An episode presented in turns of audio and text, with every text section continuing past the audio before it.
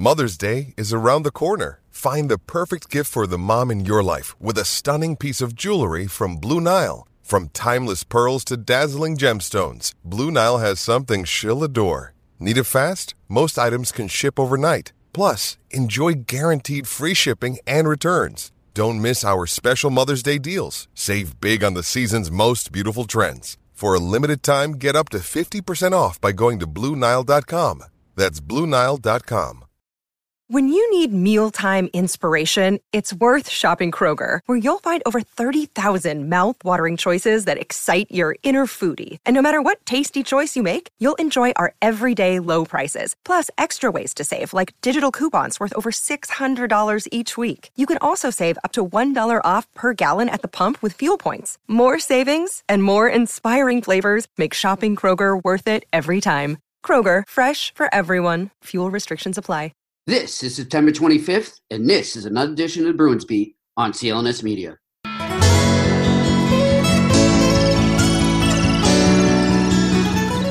Every neighborhood has a heartbeat, a place that represents the cultural epicenter of the area at its core. In Boston's historic North End, that place is Boston Barber and Tattoo Company. Boston Barber and Tattoo Company has become home to A-list Boston celebrities like Gordon Hayward, Milan Lucic, Brad Marchand, Kelly Aaron Baines. Boston Barber and Tattoo is more than just Boston's most well known corner barbershop. It's also a tourist attraction for hundreds of thousands of people that visit the North End throughout the year. Boston Barber and Tattoo, a North End landmark that represents the cultural epicenter of the area at its core, located at 113 Salem Street in Boston.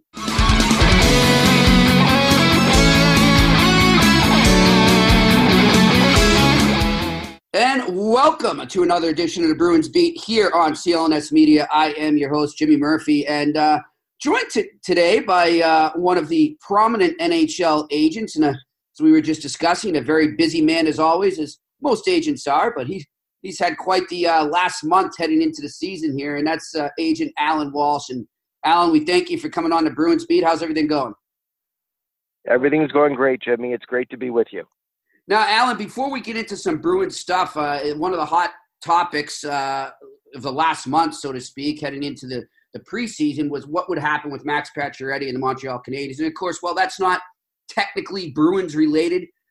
It's always sort of Bruins related here in Boston because of that rivalry. And I know that Bruins fans keep close tabs on what their rivals are doing, and they're kind of uh, enjoying the uh, kind of the the mess that's going on up there right now. It's kind of been a tough uh, year, so to speak, for the Canadiens. But one of the things they were following was the Pacioretty situation. And I guess, you know, being close to that after you became Max's agent back at the draft, um, how much of a relief was it just to get Max to another team and resolve that situation going forward? Well, I think it was, um, uh, you know, there's only so much that I, I can or will say right now about that situation. Um, I think that um, at the end of the day, it was in both sides' uh, mutual interests for uh, Max to move on. And uh, the beauty of when things like this happen is that you really don't have to look backwards anymore. You only need to look forwards. I think Montreal is happy with uh, the return that they got on the trade, and they got a very good return. And I think that uh, uh, the prospect Suzuki and Tomas Tatar uh, will be great fits into their lineup uh, now and, and into the future. And I think that uh, for Max, uh, going to Vegas and having a chance to play with a very close friend Paul Stastny and be re- reunited with his former assistant coach in Montreal, Gerard Gallant, um, will give Max the opportunity to have a change of scenery and a fresh start. So really, I see it as a uh, win-win for everyone. Uh, the situation could have resolved itself in many different ways. This is the way that it got resolved, and now it's a matter of looking forward, not backwards. And I, and I guess, and one thing I have to ask, but I understand if you have to deflect it, uh, is just the fact that they continue to say that he did ask for a trade versus what you and Max said. Just something you want to put behind you and not comment on? yeah, that's something that uh, that's in the past, and uh, I don't think it's in anyone's interest right now to uh, talk about any of that. Okay, quick and then quickly before we get into the Bruins players that you do represent, just on an NHL scale right now, Max signs an extension there um, right away with the Vegas Golden Knights. Obviously, you're working on contracts, I'm sure, with other players right now. Uh, in the last couple weeks, and I think it was specifically right after the uh, the players had their media tour there out in Chicago. I want to say like maybe two weeks ago it was. Um, some players uh, intimated that there could very well be a work stoppage next year, and that there were some things they weren't happy with. Some of the things being escrow, uh, and then of course Olympic participation. Um, how much have you noticed when working on a contract with a player and a team? Is that potential of a work stoppage again affecting contract talks and also the terms? Well, there's two uh, mean ways that players are generally seeking uh, some form of lockout protection or lockout insurance uh, going forward. Uh, should either side, the players or the league, opt out of the current CBA, uh, the CBA would expire uh, on September 15, 2020. So the 2020 2021 season, we've seen for the last uh, couple of years already, and we've seen it extensively this past summer.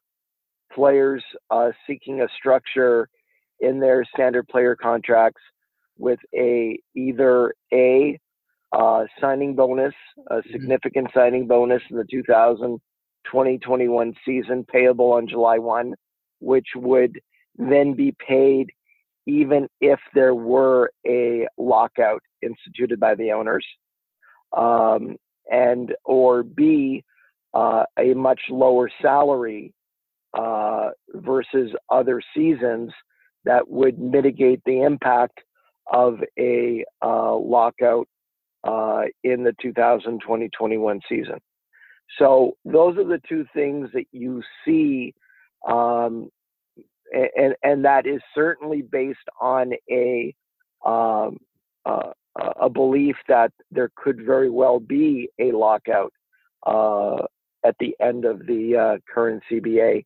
Now, it is possible that both sides uh, get together for some preliminary bargaining, find a way to address some of the issues uh, of concern for the players.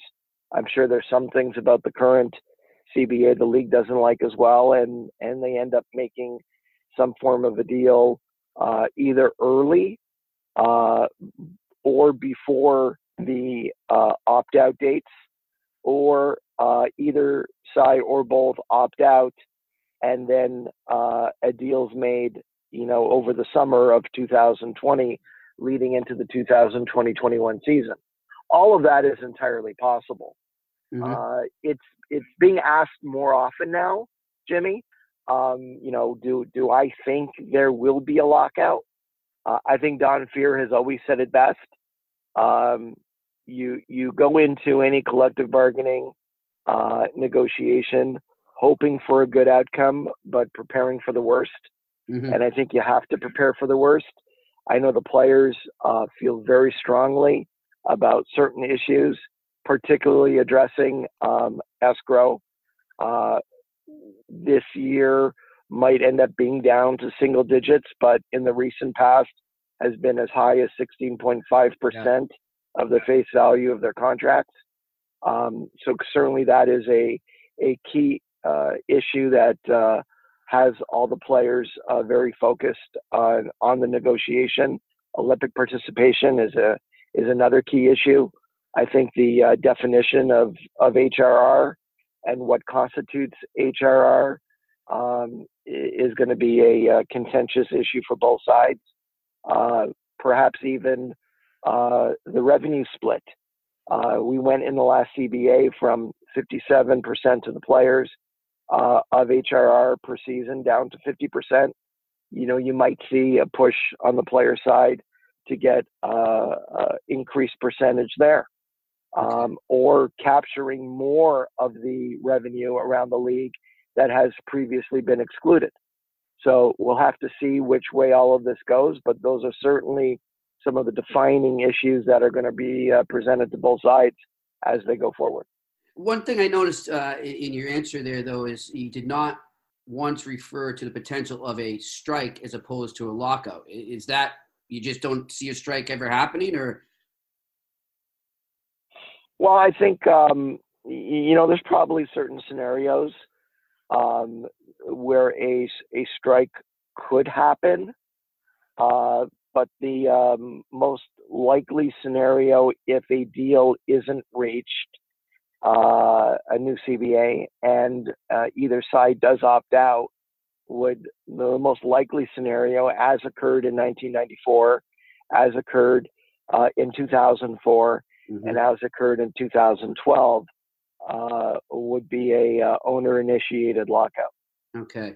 And for the fans listening to this right now, who obviously like really we're talking about this again, and look how great the league is doing. Is there the sense I get, and I've talked to a couple player reps in the last couple weeks, is you know the players also have that feeling too, and they say, look, I mean, uh, the league claims to be doing better than it ever has, and they're always releasing the, you know these press releases about how much they're making or TV ratings, what have you. Uh, is is it sort of the same feeling from the players as the fans? Are like, you know, why can't we find a happy medium here if we're doing so well? Well, what seems to happen is that in uh, uh, in, in, the midst of a CBA, the league touts um, their dramatic increases in revenue, and you know talk about how uh, the online presence of the league is growing, and online revenues are growing, and league-wide revenues are growing and how great teams are doing. But as we come to the end of the CBA, as we saw in 2012, we start hearing uh, a lot of uh, woe is me. Uh, the business uh, needs to be, the, the euphemism typically is quote unquote tweaked. We need some tweaking of the CBA uh, to make it more amenable to the owners and certain teams are in uh, severe economic distress. And we'll hear a lot more of that as the league's PR machine ramps up as we get closer and closer to the end of the current CBA. Yeah. I can't say that I'm looking forward to it, but I know it's coming. But anyhow, let's get into some positive stuff here. And for our Bruins fans here, uh, Jaroslav Halak, one of your clients, is now a Boston Bruin. He signed with the Bruins in the offseason. Um, you and I kind of spoke earlier in the in the uh, summer, and one of the things you had said to me was uh, that it was the Bruins who somewhat initiated this and really wanted Jaroslav. And I guess uh, if you could elaborate a bit on that, and also how Jaroslav felt about that, and is that one of the reasons he chose the Boston Bruins? Um, sure. Uh, early on, when the interview period opened, uh, Don Sweeney had uh, contacted me and, and right from the get go uh, expressed uh, strong interest in Jaro. And uh, uh, we spent considerable time talking about the opportunity and the fit. Jaro and Don had an opportunity to speak with each other directly to talk about what Don was interested in going forward for from his goalies and um, you know, how he felt that uh, Jaro would be a, a great fit uh, in the team going forward. Uh, Jaro um, has a very close uh, friendship with Big Z, and uh, I know they spoke uh, a couple of times about uh, Boston. Jaro has a young family with with two young kids, and I know that um, the city uh, was also uh, uh, one of his criteria that he was looking at uh, going into free agency. So when you tick off all of the things that Jaro was looking for, from uh, most importantly, always a hockey pr- perspective, but also from a family perspective, uh, there was no opportunity out there that presented itself like Boston. That's great, and, and of course, you know we've seen in the years where Tuukka Rask hasn't had to, uh, you know, go pretty much above. Anytime he's gone above maybe the 60 to 62 game uh, plateau there, He struggled a bit. And like a lot of goalies uh, do, you know, I mean, it's a, a, lot of wear and tear there. and I would have to believe that the Bruins come in with that confidence that you know Jaro can play a decent amount of games. It's not just going to be a backup role. It seems to me as a one A, one B, or a split role almost. Is that the gist you guys got? Well, I mean, there's there's definitely going to be a competition, uh, a friendly competition for uh, for the net. Uh, you, you know, that's going to be up to Boston coaching staffs to to decide uh, which goalie's going to play and how many games each goalie is going to play.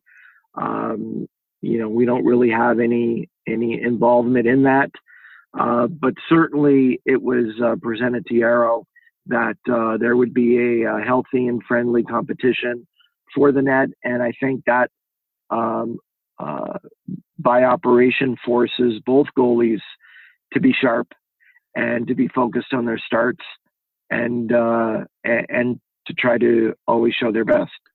If you wear contact lenses and find yourself dreading that annual appointment to renew your prescription, then you're going to love Simple Contacts. It's a great new company that makes this annoying process very well simple.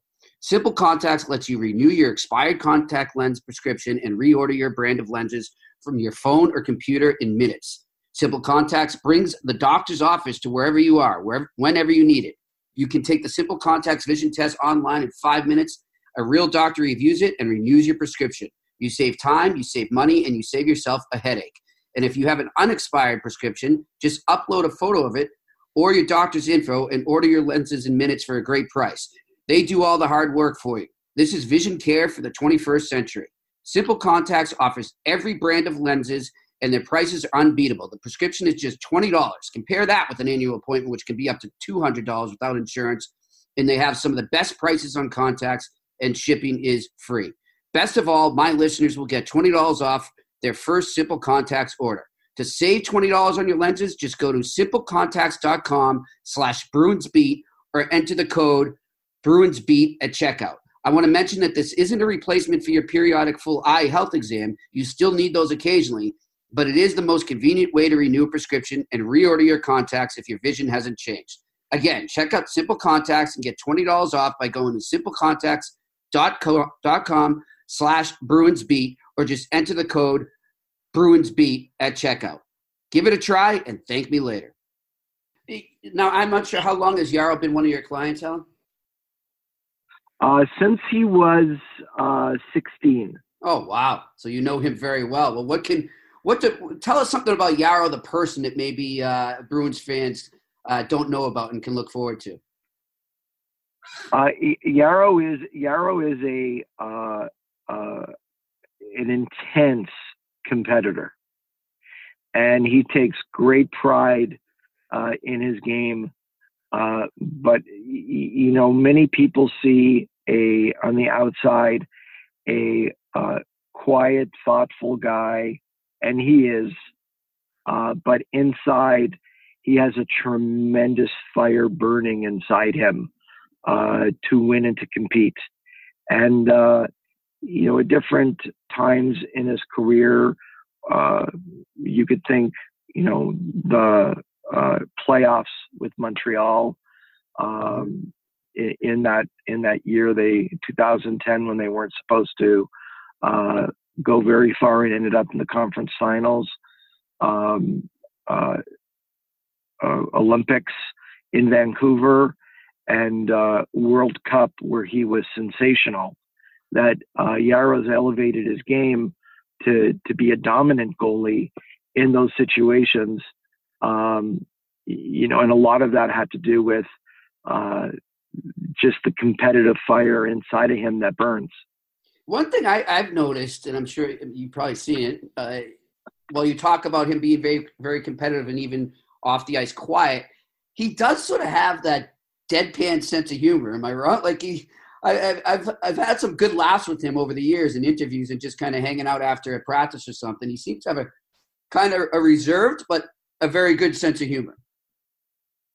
Uh, he has a uh, a wry sense of humor. Exactly. There and, we go. uh, and, and, he, and, he, and he can play the straight man very well. Yeah. And drop something out there, and you look at him, and there's just a uh, twinkle in his eye or a little bit of a smirk starting at the uh, corner of his uh, corner of his mouth, but he certainly has uh, he has that uh, little devilishness in him. That's good. Yeah, he'll fit in with that dressing room too. There's a lot of guys like that in that Boston dressing room, so good for him. And, and, finally, let's get to uh, your other client that is on the Bruins. Well, he's a hopeful right now. He's in camp, but he's had some injury issues. And actually, Bruce Cassidy today told the media that uh, they're hoping maybe he could be back for the preseason game on Saturday. And that's Jakub Zboril. And um, for Bruins fans who obviously haven't gotten to see much of him, he ha- he's had some time in Providence, but they haven't seen a lot of him what can they expect from him? What type of player are we looking at there?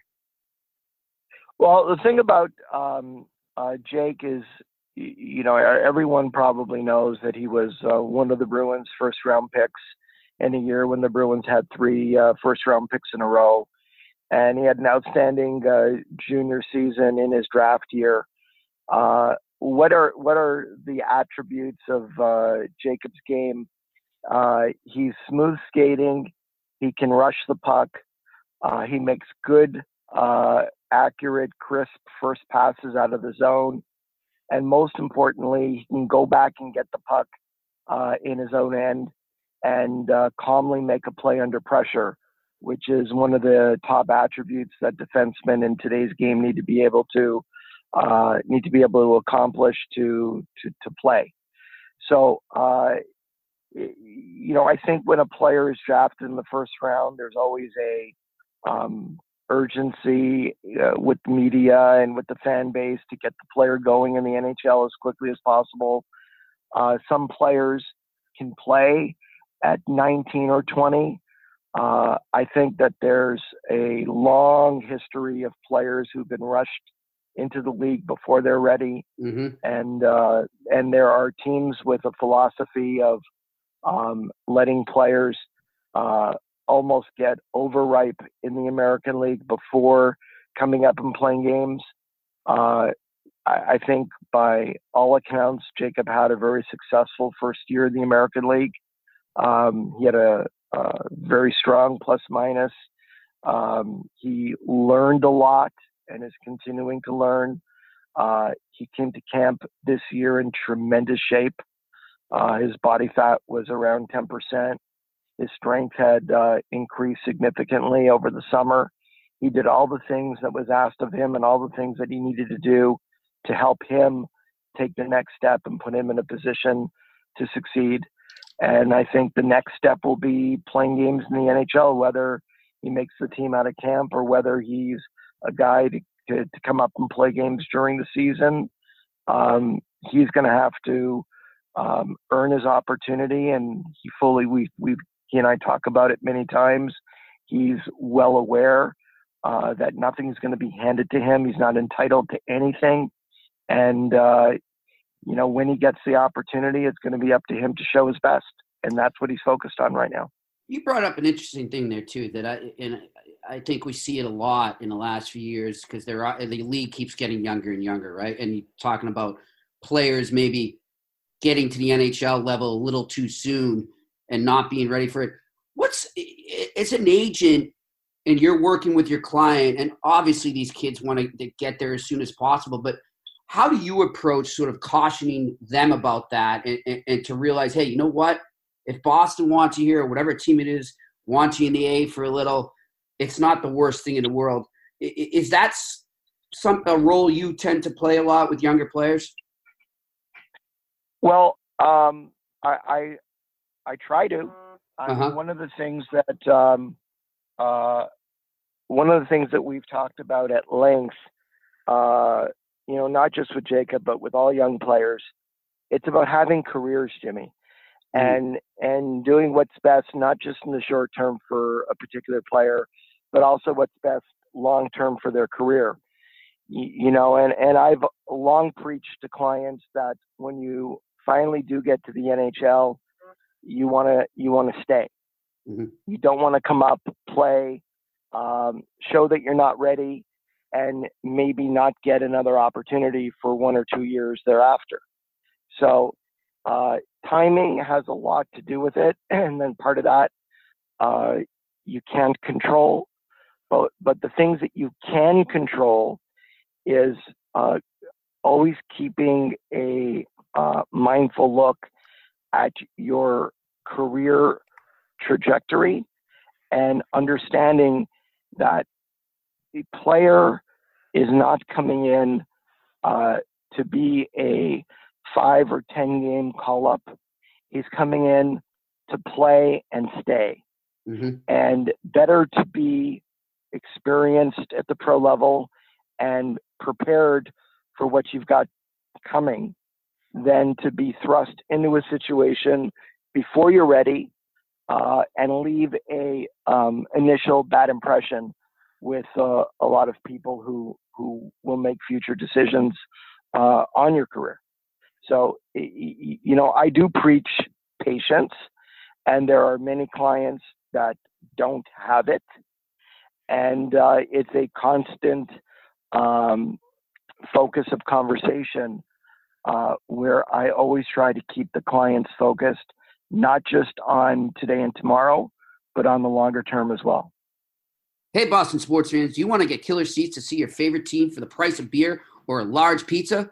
Well, go to one in a hundred.com. That's one in one zero zero. Feeling lucky? Try it out now. The cost to potentially score tickets with one in a hundred is a small fraction of the actual ticket price. You can score a pair of tickets for less than the actual cost of a beer. Your first raffle ticket is free after signing up, and the experience of using one in a hundred.com, which is extremely fun and exciting, is that you get to pick your lucky number to the feeling of potentially scoring premium tickets. So feeling lucky? Go to one in a hundred.com right now. That's one in one zero zero.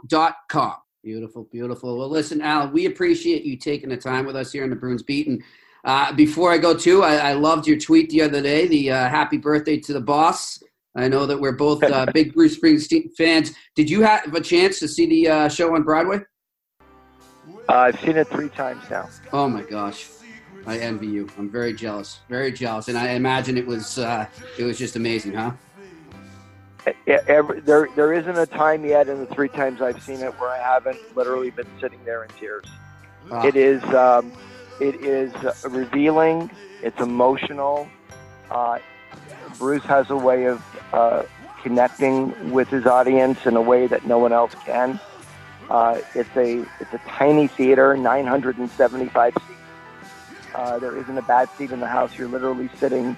You feel like you're sitting in Bruce's living room and having a two hour conversation with him as opposed to being at a play or being at a show.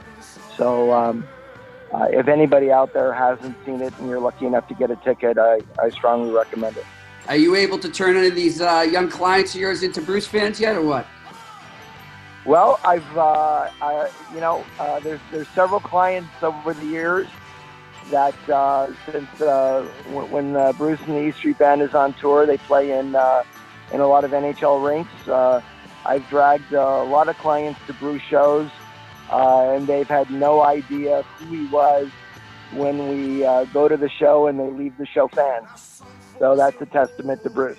There you go. I, am the same way. I've, I've done my job, and I hope to turn on many more to Bruce. Hey, listen, Allan, we appreciate you taking the time, and uh, we'll talk to you down the line, all right? Pleasure being with you, Jimmy. That's Allan Walsh from Octagon Sports joining me here on the Bruins Beat on CLNS Media. We'll talk to you next week.